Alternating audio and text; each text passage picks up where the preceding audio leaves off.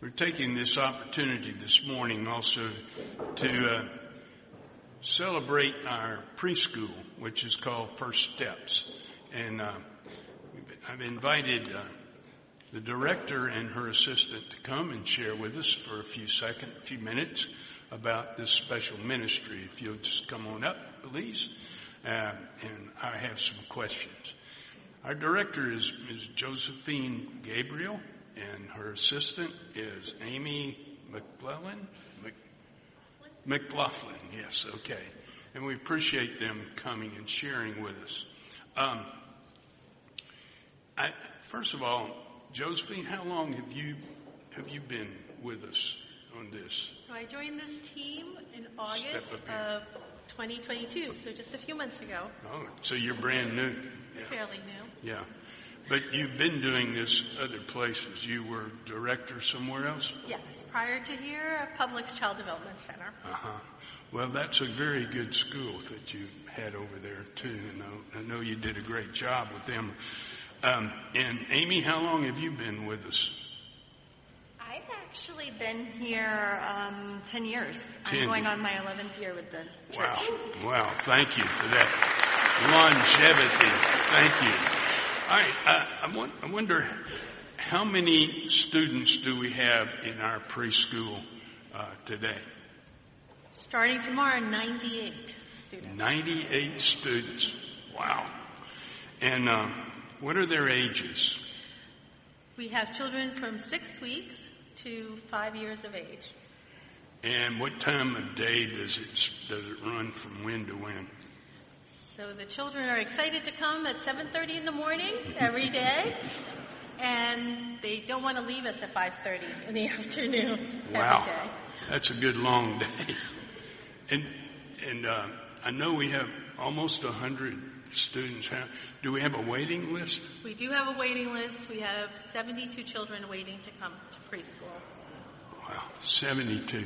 Can we expand that some way to where we can include, I don't want to leave any of the children out. So our plans are during the summer, we do have some siblings that will be joining us. Um, so there'll be an additional 10. And by August, we will have another 20 joining us. Oh. So we're working our way through that waiting list. Well, I certainly don't want to leave any of those children out. We're very happy to have the school. Now, I believe you have a, a a piece of film to show us? We do. We have a video to share with the children and their great work and our teachers who are so dedicated and committed to young children. Thank you. Thank you. Let's see this. Welcome to First Steps Preschool. We offer a loving and caring environment for children ages six weeks through pre-kindergarten. As a faith-based preschool, Bible stories and lessons are included in the lesson plans. The lessons enrich the spiritual aspect of the children's development. Children learn through independent and guided play. Children grow in all areas of development, cognitively, physically, emotionally, socially, and spiritually. We utilize creative curriculum, which is research-based and developmentally appropriate. Our teachers take pride in providing a safe and loving environment which guarantees your baby's first steps will be taken with confidence in a loving and nurturing atmosphere. First Steps Preschool is a Gold Seal Quality Care Center recognized by the Florida Department of Children and Families and received the highest rating possible for the national accreditation offered by the United Methodist Association of Preschools. Children love to explore and wonder about their world. We encourage children to explore as they feel secure in their environment that allows them to play and observe at their own pace. Children are guided to reach developmental milestones when they are confident and ready. Preschool students begin to identify their unique and various strengths. Our early childhood educators plan developmentally appropriate activities to help children build confidence and self-esteem, as well as critical thinking and problem-solving skills, and ultimately, Get ready for kindergarten. Children's learning is very important to the first steps preschool teachers and staff. Fostering their learning is accomplished through quality and engaging interactions.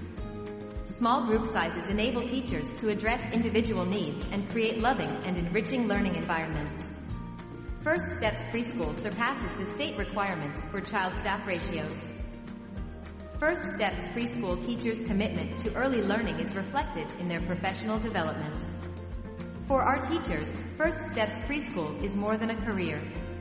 The staff at First Steps Preschool believes wholeheartedly that those called into the ministry of childcare are given the opportunity to serve the Lord in one of the greatest areas of ministry. Thank you to all our teachers and staff who continue to make a difference in the lives of young children. To learn more, visit firstumc.org slash preschool. Uh, thank you so much. Wow.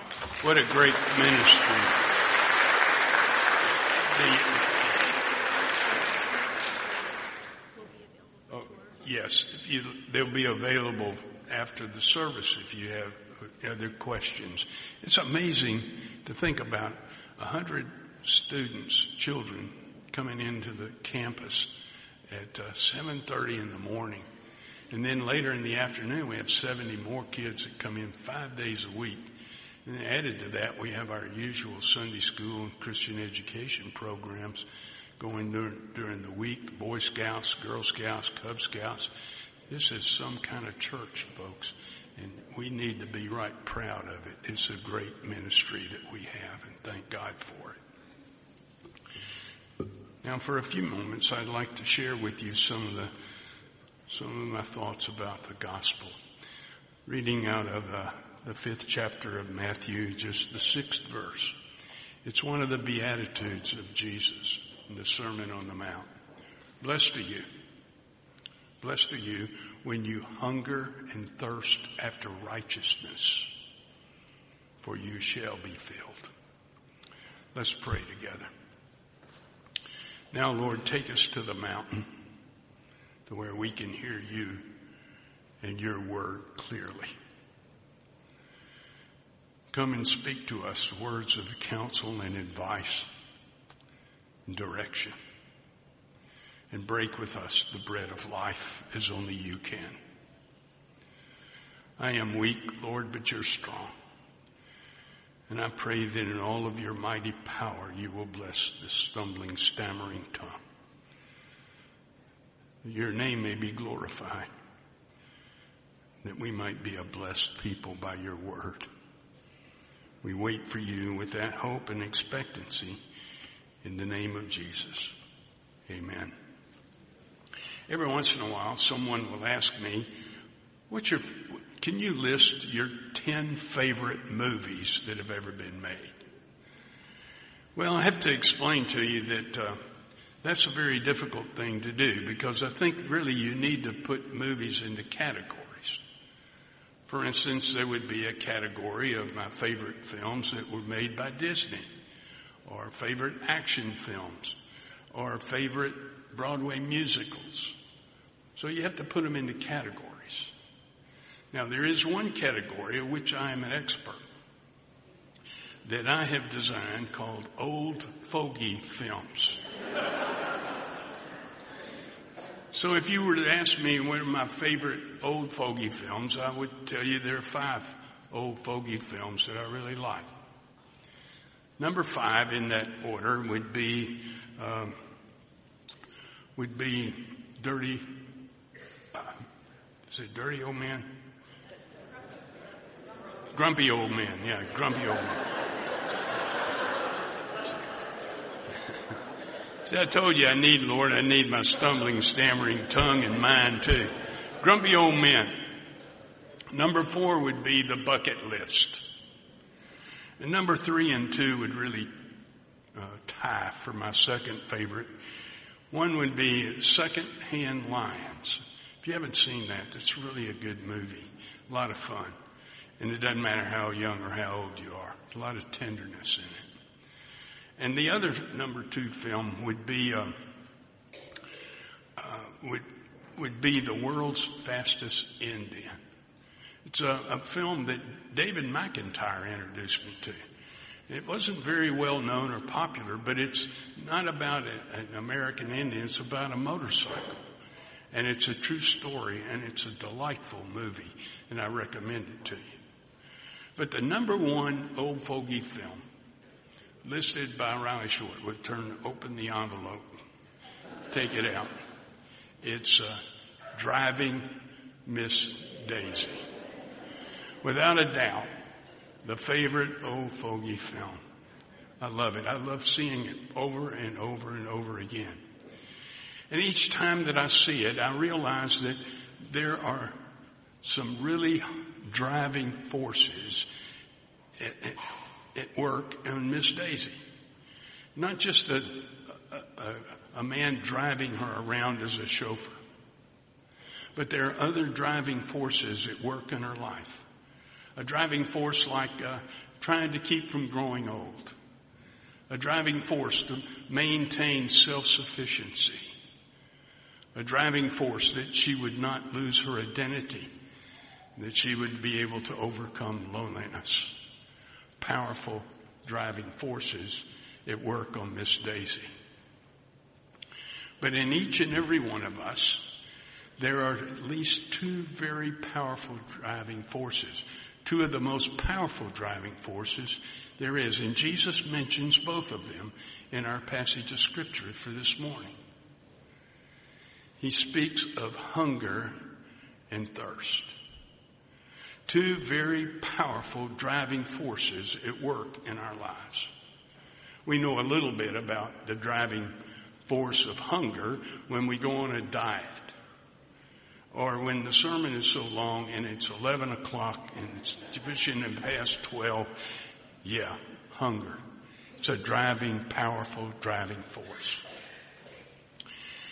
And we also, in living in Florida in the summertime, we know something about the powerful driving force of thirst. We work in the yard and we have a thirst that comes upon us that can only be satisfied with a cool glass of water. Jesus said, blessed are you if you hunger and thirst, if you really have these powerful driving forces in your life, if you hunger and thirst after righteousness, and if you hunger and thirst after righteousness, Jesus promises you will be satisfied. Now, I believe righteousness has something to do with being in the right relationship with yourself. So blessed are you if you have a, a driving force in your life to be made right with yourself. Now, one of the things that I've discovered is that most of us have a very poor self-image. This is particularly true, I've noticed, among men we really are sort of confused about what a real man should be and how a man should be. And a lot of pressures on us about being the right kind of man and not, we don't understand that. And I think that's true of some women too. In spite of being beautiful, there are those women who feel they simply uh, are not very much they have a very poor self-image. I think I know where it comes from. I think it comes from Mother Goose. What's what she said about little boys? Little boys are made of snakes and snails and puppy dog tails. And all too often we men have tried to live up to such an image.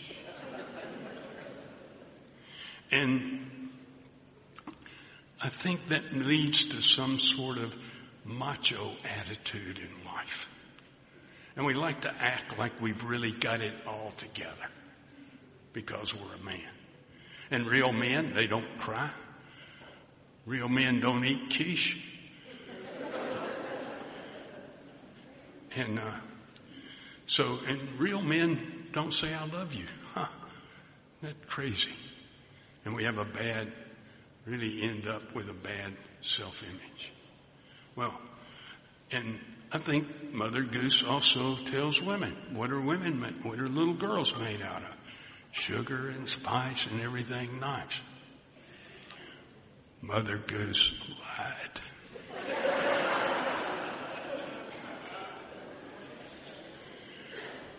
but there are a lot of women who have uh, looked at that teaching from Mother Goose and said, no, no. And they become macho and even resent anything that would give even the appearance of being feminine and uh, a soft made of sugar and spice and everything nice. But righteousness has something to do with being in the right relationship with yourself. But it also, I believe, has something to do with being in the right relationship with your neighbor. Blessed are you when you hunger and thirst for the right relationship with your neighbor. I grew up in a in the, in the time of uh, of segregation. It was a terrible time of hatred and meanness, and uh, it was uh, it was so uh, filled with evil, even ugliness uh, to the nth degree. But you know, it's not a whole lot different than the present culture of which we're a part. I don't think we have so much racial hatred as we just hate everybody. We're not, we, we have no discretion in the hatred and anger that we have toward each other. I've never known a time like this in the history of our land. It's filled with so much div- division and anger and hatred. What's happened to us? Why can't we be kind to each other? Why can't we be loving to each other? Look at the mess we're in. Look what it's done to our democracy. Look what it's done to our own community. Lord, save us. Look what it's doing to the church. Look what it's doing to our homes and families. We're not neighbors even with those who sit across the table from us. What's happened to us? We're certainly not in the right relationship with our neighbor.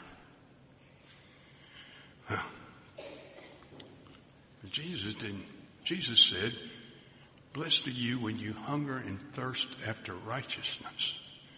And I think that what he's saying is blessed are you when you're in the right relationship with God. Blessed are you when you're in the right relationship, when you've been made right by Jesus. And I don't believe you can really have a good relationship with yourself until you've been made right by Jesus. And I don't think you can be in a good relationship with your neighbor until you've been made right by Jesus. Look at what happens when you do that. You begin to understand that you're a child of God and therefore you're an inheritor. You begin to understand that you are really somebody because Jesus loves you. And you have a good relationship with yourself because you understand who you are and what you are and why you are when you're in, been made right by Jesus.